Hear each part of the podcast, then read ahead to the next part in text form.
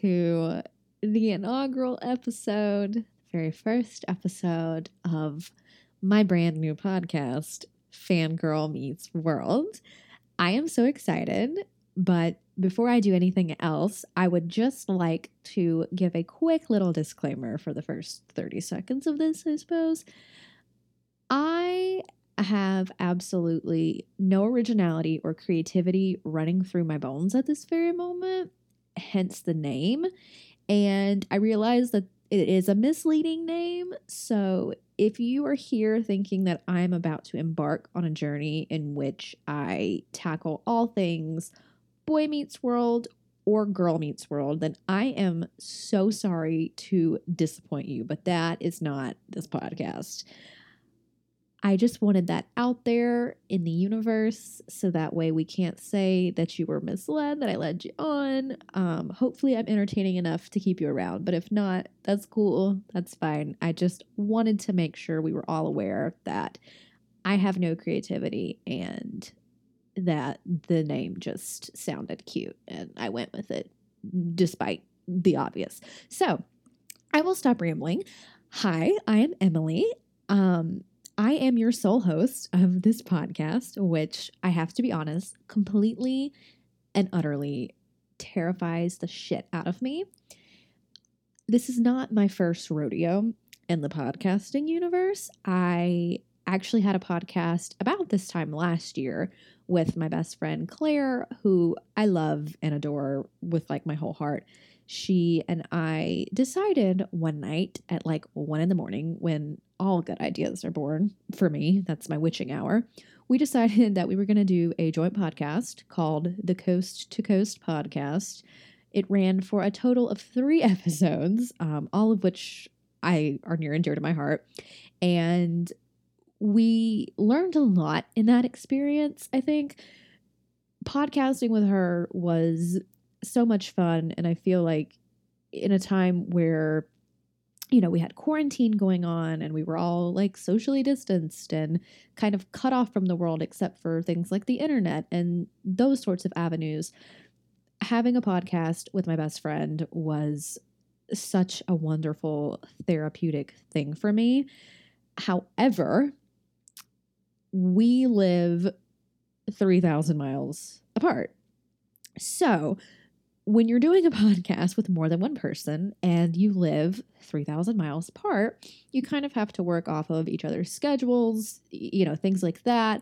And for us, it was just a teensy tiny bit tricky because, you know, we were FaceTime calling essentially and then recording our conversations. And I, I think every single episode we had like a good solid hour of just like technical difficulties, which was just, you know, the icing on top of the cake.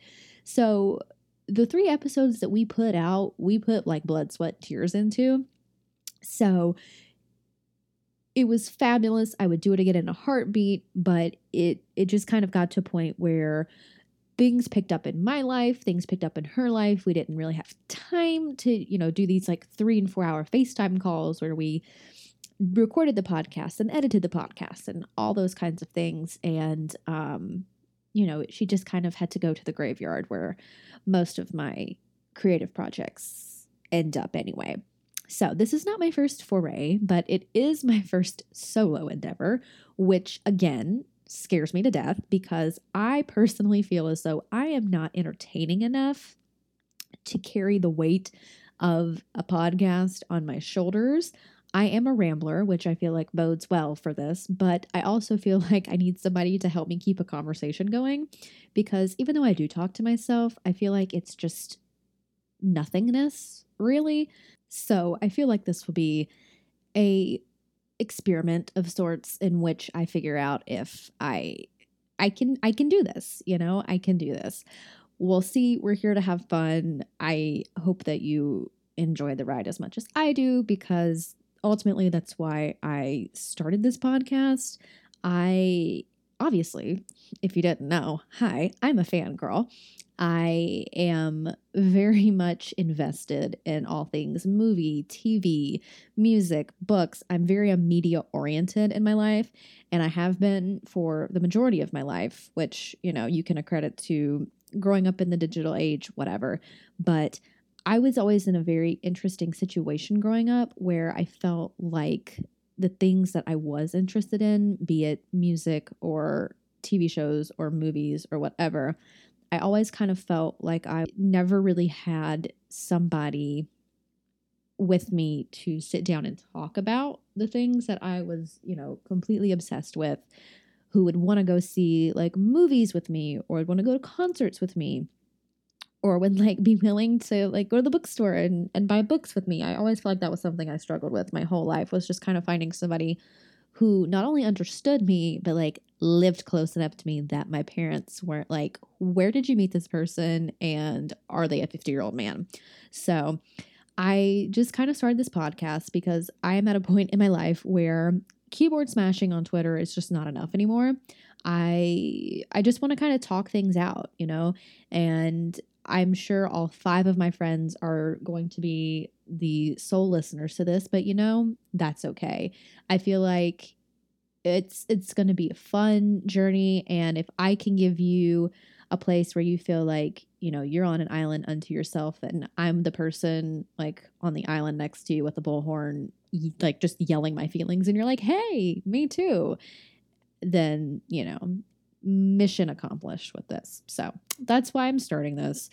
As far as what is going to eh, happen on the podcast, as far as what it entails, I couldn't tell you if my life depended on it. All I know is that I want to use this as a tool to just kind of connect with people, find people who are interested in the same things as me, and um, just kind of talk about my feelings. Like ultimately, starting a podcast is cheaper than therapy, and I'm in therapy. So I am going to talk with you about, you know, my experiences in fandoms. I'm going to talk to you about, you know, my favorite movies and books and music and TV shows and things like that. And my goal, my goal is to have again, some of those five friends be on my podcast. Um, I would love, love, love, love to have them on, do fun stuff with them. Just, just kind of use this as like a hangout session, you know, because I feel like, you know, when you're in high school and all the cool girls are like having sleepovers and stuff, and then it's like, hi, me at home on Tumblr in 2012 just kind of doing my own thing. I feel like, you know, this is this is like our sleepover. Do you know what I mean? I, I hope you know what I mean because you're not here to respond, but you get the idea. So that's what's going to happen on the podcast. I would love to like have my friends on. Really, ultimately, I would love to interview some of my like favorite actors or people who are involved with the fandoms that I am in. I we can talk about that later, but I, that would just be fabulous. Um, so, just to kind of give a quick recap of me, my experiences with fandom, all that good fun stuff. So, I am 23 now. I'm an old lady. I have gray hairs. It's really fabulous. I originally got into fandom when I was like 10 or 11. And the gateway to fandom for me was honestly YouTube. I think I would hack my neighbor's Wi Fi because we didn't have Wi Fi. I would hack into their Wi Fi and I would watch like Potter Puppet Pals on YouTube. Those were the days. But I really, really was immersed in fandom culture, I guess you could say, when I was about 10 or 11, and it was for none other than the Disney Channel. I was a rabid, because I feel like there is no other appropriate word. I was a rabid, like, fan of Miley Cyrus, Selena Gomez, Demi Lovato, the Jonas Brothers, Taylor Swift. Like, that was just my entire world. And so I discovered that there was this little corner of the internet uh, that you could go on and find people who are interested in the same things as you and people who created things for you know these people whether it was like fan videos or stories which on youtube they were called series welcome to fandom terminology 101 but to me that was just like everything and i was hooked. I think i begged my parents at an outback for like an hour. I was like can we please get the internet? Can we please have internet? Can we please have internet?